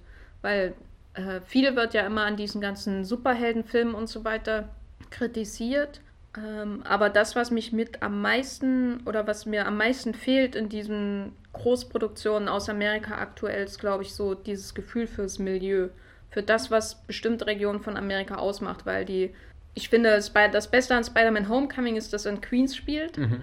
und ich ein paar Sachen davon wiedererkannt habe und man mal die Staten Island Ferry sieht, die man nicht in jedem Kinofilm sieht. Aber zum Beispiel in Avengers oder Age of Ultron oder diesen Filmen, die eigentlich in New York spielen, hast du ja nie ein Gefühl für New York. Obwohl New York, glaube ich, das Einz- Einfachste ist, was du an einem Film rüberbringen kannst, als New York-Gefühl. So. Naja, wobei, also jetzt Avengers hat ja wirklich null.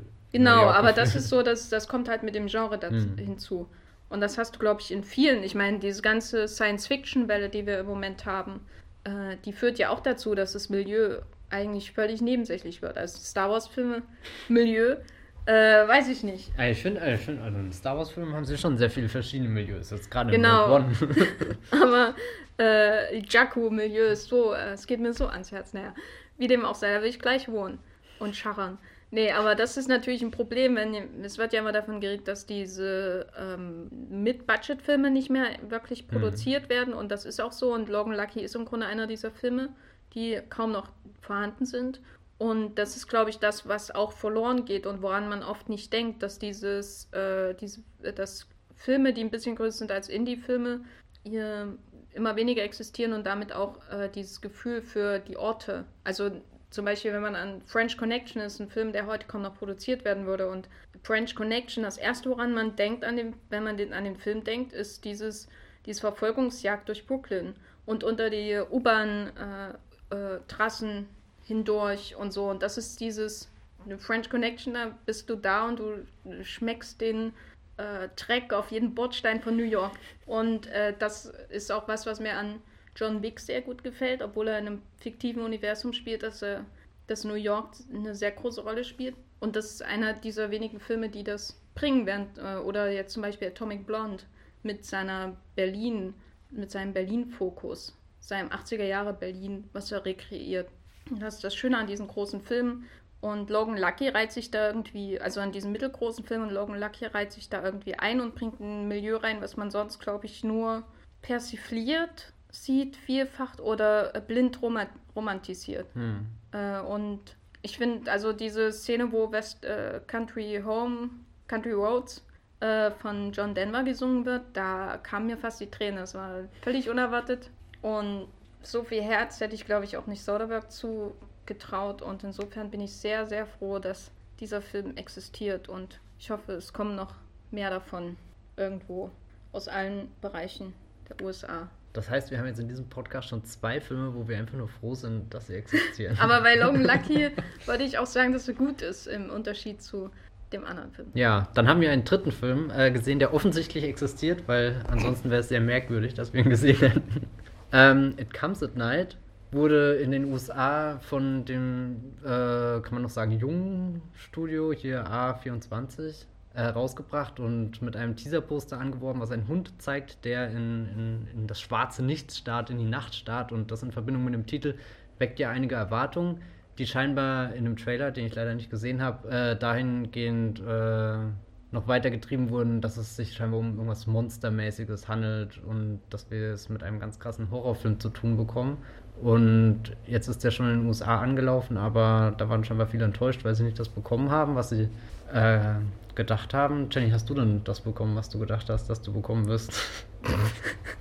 Also, ähm, meine Erwartungen waren schon durch dieses ganze, diese ganze Erwartungs-Inception, die im Vorfeld stattfand, äh, sehr gedimmt oder so. Also ich, da hatte ja, ich wusste von vornherein, dass jetzt kein konventioneller Horrorfilm kommt, weil das war der Tenor der Reaktion in den U S A auf It Comes at Night, der ja ein ähnliches Problem hatte im Marketing wie Mother jetzt. Das ist diese wunderbare Rahmung unseres Podcasts im Übrigen, äh, weil Mother als Konvention, also Mother, der Trailer wurde ja wie ein, Horror, wie ein Horrorfilm aufgezogen, und das äh, führt dann eben zu einem F-Cinema-Score, dem schlechtesten Cinema-Score, den es gibt. Und bei It Comes at Night war es ähnlich, als er ins Kino kam in den U S A. Und äh, meine Erwartungen waren dementsprechend gedimmt, was den Horroraspekt angeht. Im, ich hatte aber, ähm, war trotzdem überrascht, dass er doch ein sehr klarer ähm, Horrorfilm im Grunde ist. Also dafür, dass er so viele enttäuscht war. Ich kann mich nur an Reddit-Kommentare damals erinnern, als wir ins Kino kamen in den U S A mit aber man erfährt ja nie, was It ist und so weiter. Und äh, ja, ist halt so. Aber er ist eigentlich schon ziemlich geradlinig in sein, seiner Konstruktion dieser, dieser Endzeit-Atmosphäre. Ähm, wir können ja nochmal kurz anreißen, worum es geht. Und wir werden nicht den Film spoilern, weil der erst im Januar, und zwar am achtzehnten Januar in, U S A, äh, in Deutschland ins Kino kommt. Deswegen werden wir jetzt nicht spoilern, aber es geht grundsätzlich um eine, äh, oder es geht um äh, ein Pärchen mit äh, jungen Sohn, also jungen Mann, Sohn. Das klingt jetzt wieder so komisch. Also ein Pärchen. Einfach mit einem Sohn. Genau, mit einem Sohn, der schon in der Pubertät ist. Äh, die haben sich im Wald quasi verbarrikadiert, weil die Menschheit offenbar oder zumindest ihre Umgebung von einem Virus äh, hin, hingerafft wurde. Ähm, der Film beginnt auch gleich mit Dem, mit einem Opfer dieses Virus. Man sieht sofort, was sind die Auswirkungen, auch wenn niemand wirklich weiß, woher das kommt und äh, wie sich das entfaltet und so weiter. Und sie haben sich dann bald verbarrikadiert, haben sich gut ausgestattet ähm, mit allen möglichen Filtern und elektrischen Geräten und so weiter, um da durchzukommen. Und dann treffen sie halt eines Tages auf jemand anders, der bei ihnen einziehen will. So, es ist wieder so ein typisches Mother-Problem, ne? Man will alleine wohnen und, und sich schön um sein Haus kümmern, in der Landschaft und den, den, die Luft genießen und äh, mit dem Hund rausgehen und unterwegs ein paar Leute erschießen. Und dann kommt einfach jemand und will auch ins Haus, ne? Hm. Also ich glaube, man muss auch sagen, er, er kommt nicht und steht vor der Tür und sagt, er würde jetzt gern einziehen, sondern er bricht natürlich erstmal ein und, und würde wahrscheinlich das Haus ausräumen, bevor es jemand mitkriegt, aber dummerweise wird er erwischt.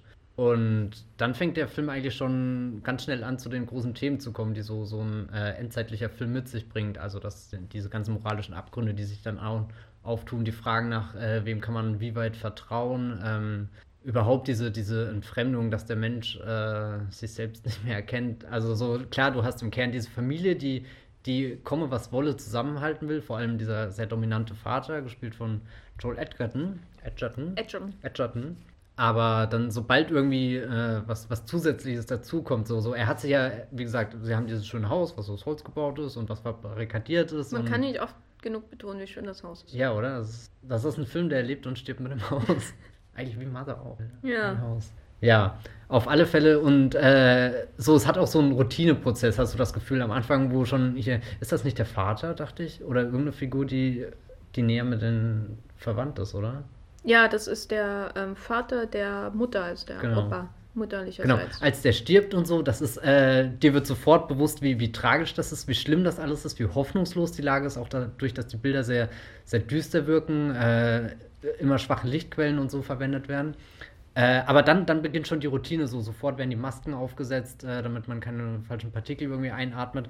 Der, der, äh, der tote Leichnam wird auf die Schubkarre gebracht, in den Wald getragen. Das wird sofort äh, äh, verbuddelt und angezündet, damit keine Überreste da bleiben. Also irgendwie haben sie sich schon sehr gut arrangiert. Das heißt, sie leben schon länger in dieser äh, Apokalypse, Postapokalypse, was auch immer. Aber sobald dann irgendwas äh, Unvorhergesehenes passiert, ähm, geht alles den Bach runter. Das kennt man ja auch, unter anderem aus Walking Dead, wo wir vorhin schon kurz drüber geredet haben, dass, dass, äh, dass die Routine gebrochen wird und dann fangen die Probleme an und dann meistens eskaliert die Situation. Und was mich am meisten begeistert hat bei It Comes at Night, dass die Menschen sich immer noch im Klaren sind, dass sie, dass sie Menschen sind, dass sie miteinander reden können und dass sie ja eigentlich alle nur überleben wollen und dass äh, der Tod des anderen nicht zwangsläufig die, die erste Option ist, die man wählen müsste oder so, sondern äh, der Oder man, man merkt richtig, wie die Figuren sehr lange versuchen, auf diesem schmalen Grat zu balancieren, aufeinander zuzugehen und irgendwie einen Kompromiss oder irgendwas zu finden. Also irgendwo einfach so, so ein Draht zueinander aufzubauen. Und natürlich gibt es immer das Misstrauen und, und es wird auch immer weiter angedeutet. Zum Beispiel der, äh, der junge Mann, der dann des Nachts in der Tür steht, äh, schafft sich so weit aus der Bredouille zu reden, dass er das Vertrauen von der Familie bekommt. Aber dann gibt es eine Information, die er irgendwie hat, so er ist angeblich mit seinem Bruder unterwegs gewesen und später rutscht ihm irgendwie so raus, ja, er hat gar keinen Bruder und dann sagt er ganz schnell, ja, nee, das war äh, was anderes oder so. Genau. Ähm, und du bist als Zuschauer natürlich auch nicht, äh, weißt du, keine Ahnung, wir sind genauso ratlos und, und aber können direkt gut in diese, diese, diese moralische Grundsatzdiskussion einsteigen mit dem Film. Und das hält er erstaunlich lange gut durch, dass dass man da bei der Stange bleibt und am Ende irgendwie mit allen Figuren mitfiebert. Also man, man schlägt sich nie auf die Partei. Es gibt nicht das Böses, dieses It im Titel ist auch jetzt, wie gesagt, kein, kein Wesen, sondern einfach, es wird passieren. Also so, so, so diese Endgültigkeit mit, äh, egal wie lange wir es schaffen, uns zu arrangieren, in dieser unwirtlichen Welt zu leben, wir können nicht ewig leben. Und das ist ja irgendwie auch was sehr Deprimierendes, was, was der Film einen mit auf den Weg gibt. Ja, das, wenn wir jetzt nochmal bei dem It bleiben, ja. Fand ich es auch interessant, dass It, also der, die Stephen-King-Verfilmung, da ist Pennywise ja die, das ultimativ Böse. Und dementsprechend ist die erste Assoziation, wenn man jetzt It Comes at Night hört, dass da muss irgendwas, irgendein Monster mit mhm. gemeint sein, It, es kommt bei Nacht und so. Und das, das klingt wahnsinnig gruselig. Aber wie du schon sagtest, die, das, was ja letztendlich nachts kommt, also der entscheidende Moment. Es gibt zwei Sachen, die nachts passieren, und das erste ist halt der, der wichtige Moment, der Einbruch. Und das ist ja eigentlich ein, natürlich am Anfang ist es erstmal eine Grenzübertretung und irgendwie eine potenzielle Gefahr, aber gleichzeitig auch das Potenzial von neuer menschlicher Verbindung. Das, was du auch meintest, jeder will irgendwie in der menschlichen Gemeinschaft sein und man kann wahrscheinlich nur zusammen überleben. Ich meine, deswegen ist ja, die Familie ist ja auch dementsprechend am Anfang zusammen. Die Frage ist, wie groß kann die Familie noch werden durch den Zuzug von den anderen? Und gleichzeitig ist damit immer die Variable des, der Gefahr äh, zusätzlich im Raum. Also die Familie zu dritt kann, ist perfekt in ihrem Ablauf, äh, drinnen in ihrem Alltag. Ähm, der Junge wird langsam da quasi in die härteren Aufgaben einge führt, die ihm so in der Postapokalypse gegenüberstehen und so weiter. Aber eigentlich funktioniert das alles, es läuft rund. Jeder weiß, wann er seine Maske ab, äh, aufsetzen muss. Und das It kommt dann halt nachts und man denkt, eigentlich brauchen sie das. Und sie wissen, dass sie es brauchen. Sie brauchen diese anderen Menschen, um äh, bessere Phasen der Achtsamkeit zu haben. Also wer bleibt jetzt nachts wach und, oder tagsüber wach und, und wer hilft bei der Arbeit, wer geht raus, wer macht die gefährlichen Sachen. Da braucht man mehr Leute als zwei Erwachsene und so. Eigentlich ist es perfekt, dass da noch jemand kommt. Und andererseits diese Variable, das sind Leute, die sind nicht im Kreislauf mhm. drin, die wissen nicht, wie das läuft, die machen Fehler vielleicht. Das ist ja die große Angst von äh, Edgertons Figur, abgesehen davon, dass sie sich in Widersprüchen verstricken zu scheinen, also zu verstricken scheinen. Das ist immer diese, diese menschliche Variable, die immer zu Unfällen führt. Im Grunde, also das, was den Menschen ausmacht, führt dann halt auch zu seinem Untergang, wenn man so will. Und das ist eigentlich ähm, einfach, äh, ja, ich, also was mir wirklich an dem Film gefallen hat, ist, dass er so, so eine wahnsinnig einfache Geschichte im Grunde erzählt, ohne große Erklärung für irgendwas, was dahinter steht.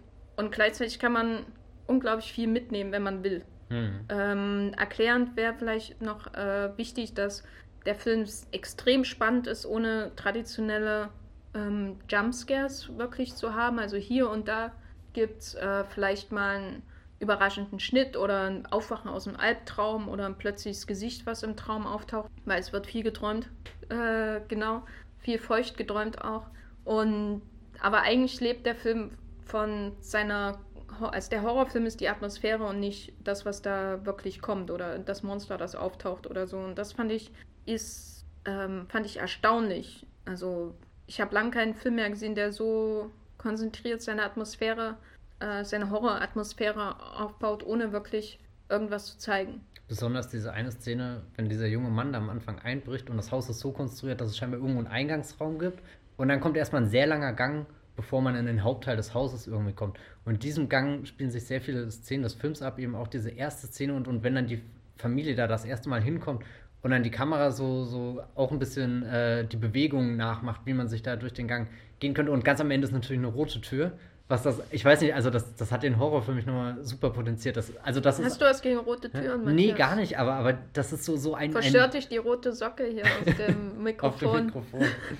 ähm, nee, das ist so ein, so ein, so ein, weiß nicht, für mich so ein, so ein Urbild, des, so ein Uralbtraumbild irgendwie, ich weiß nicht, das, da, da könnte ich stundenlang das einfach nur anschauen und würde einfach nur Angst haben, selbst wenn gar nichts passiert, weil, weiß nicht, das, und um sowas setzt er eben extrem effektiv ein, der Film, obwohl er, wie gesagt, sich nur auf, keine Ahnung, fünfzig Quadratmeter maximal abspielt.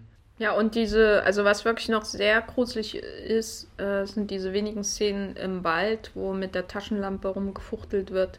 Ich weiß nicht, das sind so Momente, wo so Urängste äh, geschürt werden, dieses mhm. äh, nachts kommt jemand in dein Haus oder bist jetzt irgendwo allein und du hast es nachts und halt nachts, immer nachts. Und da hast du deine Taschenlampe und äh, läufst jetzt geradewegs ins Blair Witch Project rein oder so. Er ist da immer sehr konzentriert und er geht nie in diese Found-Footage-Chaos, und durch die fehlende Übersicht wird jetzt der Grusel erzeugt. Richtung, das macht er auf jeden Fall nicht. Der ist extrem konzentriert inszeniert. Eine meiner Lieblingssequenzen ist diese Fahrt, die erste Fahrt, wo sie, wo er, äh, wo Joel Edgerton mit dem anderen äh, neuen Typen rausfährt, und äh, die, da ist der treibende Soundtrack die ganze Zeit dahinter, und man äh, eigentlich fahren die dann nur durch den Wald, ne? Und das hat mich ein bisschen an Shining erinnert am Anfang, wo sie zum Hotel fahren hm. und diese Musik und die tiefen Wälder eigentlich schon die ganz Gruselatmosphäre vorbereiten, und hier hat man das auch.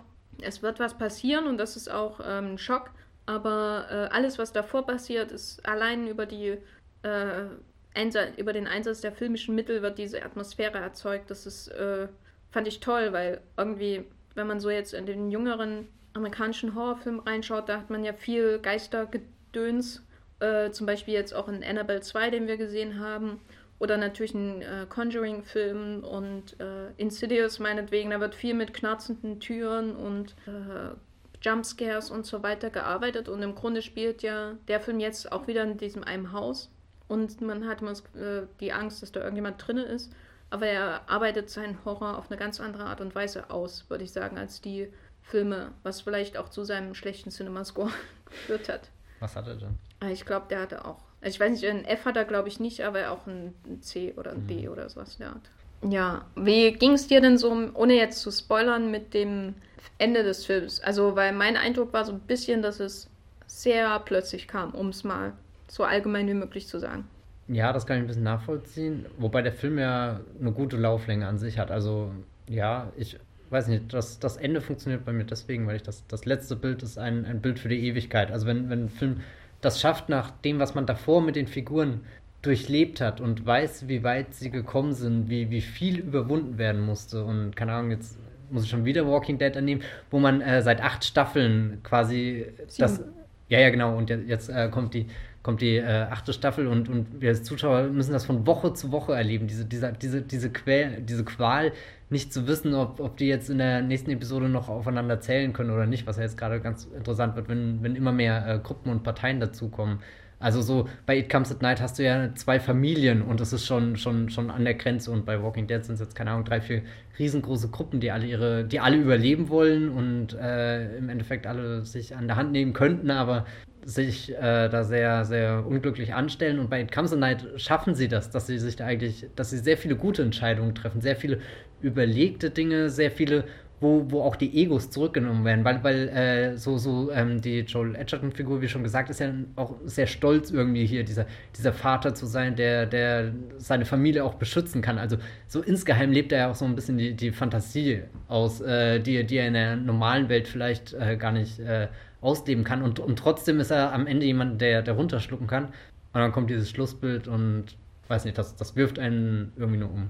Ja, ich fand das Schlussbild auch toll. Äh, ich hatte mal ein bisschen das Gefühl, dass er äh, er weiß, dass er zu diesem Schlussbild kommen muss, und deswegen geht das am Ende relativ fix alles, und ich fand das nicht ganz verdient, dass er auch letztendlich sein Schlussbild bekommt, sozusagen, mhm. was er die ganze Zeit wollte. Und der ganze Film läuft auf dieses, also im Nachhinein ist offensichtlich, dass der ganze Film auf dieses Bild hinausläuft, und das ist alles ein wunderbarer, wunderbarer Abschluss, aber ich hatte so das Gefühl, er ist so damit beschäftigt, dahin zu kommen, dass er den Weg irgendwie ein bisschen vergisst, im dritten Akt jetzt zumindest. Aber ich war insgesamt auch wirklich positiv überrascht. Ich hatte, meine größte Befürchtung vor It Comes at Night war, dass dadurch, dass er von A vierundzwanzig kommt und überhaupt so zum jüngeren amerikanischen Independent-Horror gehört, dass da sowas ähm, kommt wie The Witch, den ich ähm, verabscheue. Trotz Black Phillip. Trotz Black... Ja, Black Phillip hat jetzt natürlich noch gefehlt. Ne? Es wäre schön gewesen, wenn, wenn It wenn... Comes at Night und dann kommt am Ende Black Phillip und futtert den Hund, und das ist dann ja die Story. Äh, dann hätte ich zehn Punkte gegeben, glaube ich. Aber er ist ja überhaupt nicht so. Hm. Also er ist, äh, der, der, also The Witch war irgendwie so eine absolute äh, Filmstudenten-Horror-Abstraktion. Also man hat ein paar ähm, weiß nicht, Deleuze-Aufsätze gelesen und jetzt mach mal einen Film, so in der Art. Also es wirkte auf mich total wie ein Film von jemand, der Horrorfilme hasst und deswegen und äh, deswegen muss er den Horrorfilm so verbiegen, bis er ihm gefällt und dann kommt sowas wie bei wie The Witch dabei raus. Und It Comes at Night ist halt schon ähm, ist die absolute Entschlackung des Genres irgendwie, abgesehen von den Traumsequenzen, die das ein bisschen brechen, ist der Film so wahnsinnig entschlackt, dass er quasi das komplette Gegenbild von Mother ist, um jetzt nochmal Mother zu dissen. Äh, weil das er erzählt, äh, erklärt vor allem gar nicht so wie Mother. Genau, er erklärt wesentlich weniger als Mother, äh, was interessant ist, weil äh, der erklärt jetzt quasi gar nichts und Mother erklärt quasi alles bis ins kleinste Detail und trotz, also die beiden Extreme werden beide von äh, Kinozuschauern irgendwie abgelehnt. Mhm. Aber diese Entschlackung sagt mir tendenziell mehr zu, wie gesagt, Antonioni, trau- traurige Leute auf dem Stein. Und hier sind sie halt im Wald. Und das hat mir äh, sehr gut, äh, sehr zugesagt. Eher so als, äh, als sowas wie Mother, der, der sich selbst erklären muss am Ende noch und so weiter. It, It Comes at Night macht das überhaupt nicht. Und das halte ich ihm zugute. Und braucht das auch nicht. Aber nochmal zu The Walking Dead. Ich habe gestern das Finale der äh, sechsten Staffel gesehen. Und, und das Alter... Was glaubst du denn, wer sterben würde? Ich weiß ja leider schon, wer stirbt, aber äh, die Einführung von Negan, die ist ja so furchtbar. Also ich finde, das ist einer der größten Serienmomente der letzten zehn Jahre. A M C hat diesen Satz gesponsert. Kriegst du da dein Halt and Catch Fire T-Shirt, wenn du ja. das sagst? äh, nee, ich fand das krass, wie die... Ich hatte das Gefühl, da geht irgendwie ein Beben durch die Inszenierung der ganzen Serie und auf einmal... Also es passt überhaupt nicht, wie er eingeführt wird, in die Art und Weise, wie alle anderen Bösewichte eingeführt werden und wie sie inszeniert werden und wie mit ihnen umgegangen wird. Also ja, weil, weil Negan ist ja jetzt ein, was ganz Neues, sowas gab es ja in The Walking Dead noch gar nicht. Und da, da dürfen Matthias, schon Matthias, ich brauche mal deine ehrliche Meinung und nicht deine A M C-Meinung. Was heißt dir? Es ist leider schon sehr lange, es ist schon über ein Jahr her, dass ich das wahrscheinlich gesehen habe. Ich fand das damals zumindest, doch, ich fand das eigentlich gut damals. Also ich finde die Folge gut, ja. Bis sie in den Wald kommen und Negan ist da. Naja, aber Negan hat doch am Anfang dieses, dieses, dass er ganz viel pfeift und, und lacht und eher wie so ein, so ein Geist wirkt. Der, ja, aber das sind ja alle zusammen, die ganzen Saviors. Weil die, der Anfang ist, ich fand den Anfang und, von der und, Folge super, weil man die ganze Zeit das Gefühl hat, jetzt geht alles im Bach runter. Ist das alles nicht auch das, wo sie so ewig hin und her fahren? Genau, und, und über, ja, ja. überall steht jemand im Weg und ja, dann ja, genau. werden sie von den Pfeifen verfolgt. Und das ist super deprimierend, mhm. äh, weil parallel wird ja noch die Carol-Sache erklärt und so. Und das ist alles wahnsinnig stark und, und diese nebligen Straßen und dieses, die Wälder, die immer enger werden im Grunde und jeder Weg wird immer enger, weil immer mehr Saviors dastehen und das ist alles super spannend. Man hat die ganze Zeit das Gefühl, oh, da, da passiert was Furchtbares jetzt. Und dann kommt dieser Bruch, der atmosphärische Bruch, weil dann Negan dasteht, der mit seinen äh, Kenneth Branagh Gedächtniswinkeln inszeniert wird. Und seine endlose Rede hält und äh, vom Scheinwerfer steht und man, zum ersten Mal hat man das Gefühl, da ist... ein Star da, also jetzt meine ich nicht mal Jeffrey Dean Morgan, sondern Negan ist der Star, der mhm. in die Serie kommt und die Serie ist sich dessen bewusst und inszeniert das so, als wäre das der Star. Das fand ich furchtbar. Also, da war ich echt schockiert. So. Es, es gibt viele verschiedene Wege, schockiert zu sein von The Walking Dead, das ist einer davon. Ja, aber das ist so eine, also ich hatte die Szene nämlich vorher mal gesehen, wo, wo er dann mit dem Baseballschläger quasi mhm. einen Point-of-View-Shot, den hatte ich mir damals angeguckt, weil ich so viele News über The Walking Dead Korrektur lesen musste, damit ich weiß, was passiert. Und den fand ich irgendwie damals super geschmacklos und furchtbar inszeniert und so. Und diesmal ist mir das gar nicht so aufgefallen, weil der Rest, Rest so schrecklich war. Mit dieser ganzen, mit diesem ganzen, ich bin Negan und erkläre jetzt und mache äh, ene mene mu. Ja, Negan ist schon, schon jemand, der sehr viel, äh, der gerne sehr viel redet. Wird in der nächsten so nicht weniger. Mhm. Ja, jedenfalls habe ich mich vor allem da gefragt, wie lange die Saviors, äh, wie viel Zeit die dafür aufwenden, damit sie alle mit einer Lederjacke rumlaufen. Weil das war, ist das Sympathischste an Negan, ist, dass er eine Lederjacke hat. Und alle Saviors laufen mit einer Lederjacke ran. Und nicht eine rote Lederjacke oder eine graue. Oder eine Wildlederjacke, eine braune, sondern alle haben diese schwarzen Motorradlederjacken. Und da habe ich mich gefragt, sind die ins äh, Sons of Anarchy Set eingefallen und haben das dort äh, One Perman Zombie gekillt und dann haben sie sich die Lederjacken geklaut. Ich habe gehört, Charlie Hunnam hat seine freiwillig übergeben. Ja, ja, jedenfalls sind das die Fragen, die mich derzeit rumtreiben, wenn ich The Walking Dead schaue. Gut, das wollte ich nur umbr- äh, mit, mit unterbringen, weil ich unbedingt darüber reden musste. So, äh, It Comes at Night kommt am achtzehnten ersten in die deutschen Kinos, ist derzeit beim Fantasy Filmfest zu sehen, äh, weil ich finde, Festivals sind schön, da sollte man hingehen. Das ist die schönste Seherfahrung von Filmen, ja, die man so... Ja, generell. Kann ich, kann ich das unterschreiben. Ja, ich finde, wenn man was mit Film macht, kann man auch mal zu einem Filmfestival gehen. Hab ich gehört. Hab ich gehört. Hab ich gehört, ja. Man kann auch nur einen Film bei einem Filmfestival an einem Tag sehen, hab ich gehört. Hab ich auch gemacht. Verrückt. Ja, ne? Krasser Sheet. Wir haben heute über drei Filme geredet. Mother, der ist schon im Kino. Logan Lucky ist im Kino. It Comes at Night äh, kommt noch ins Kino. The Walking Dead geht weiter mit der achten Staffel bald am ähm, Mitte Oktober. Oktober. Ende Oktober? Ich glaube, Ende. Ja. Lest dann bitte die Recaps von Matthias bei Moviepilot, damit er sein A M C-T-Shirt von Halt and Catch Fire bekommt. Genau. Oder behalten darf. Das behalten ist eine darf. Leihgabe. Seine Lee Pace-Tasse und so weiter mm. und so fort. Hm. Und schaut Halt and Catch Fire bitte. Gut, mehr sagen wir dazu aber nicht. Nee, aber damit haben wir jetzt auch schon genug über Serien geredet, finde ja. ich. Ja. Weil Serien, Serien geht, das geht gar nicht. Streaming ist auch furchtbar. Äh, unfassbar. Ja, unfassbar, alles gut. Das ist schon ein schönes Fazit des äh, dreiundzwanzigsten Wollmilchcasts. Ähm, unfassbar. Genau, Matthias, wo kann man dich denn sonst äh, lesen und äh, folgen und so weiter? Ihr könnt mich verfolgen, äh, aber lieber einfach nur folgen auf Twitter und als Bibelbrox immer noch mit drei E, das wird sich mit leider... drei E? Ja, das wird sich nie ändern, no. Das ist furchtbar. Das, ich ich habe jetzt in der Zeit, wo wir Pause gemacht haben, wirklich alles versucht, so einen Twitter-Admin da zu schreiben, aber die wollen einfach nicht. Hast du mal mit dem Bibelbox mit zwei E Kontakt aufgenommen? Oh, was der schon für Angebote von mir erhalten hat. Unsummen. Nee. Ja. Und ansonsten lest ihr mich in meinem Blog oder auf Moviepilot. Ja, ist dein Blog? Äh, das Filmfilter und dort äh, stehen sehr viele äh, faire Filmkritiken. Was? Ich dachte, das heißt nur das Filmfö. Das Filmfö.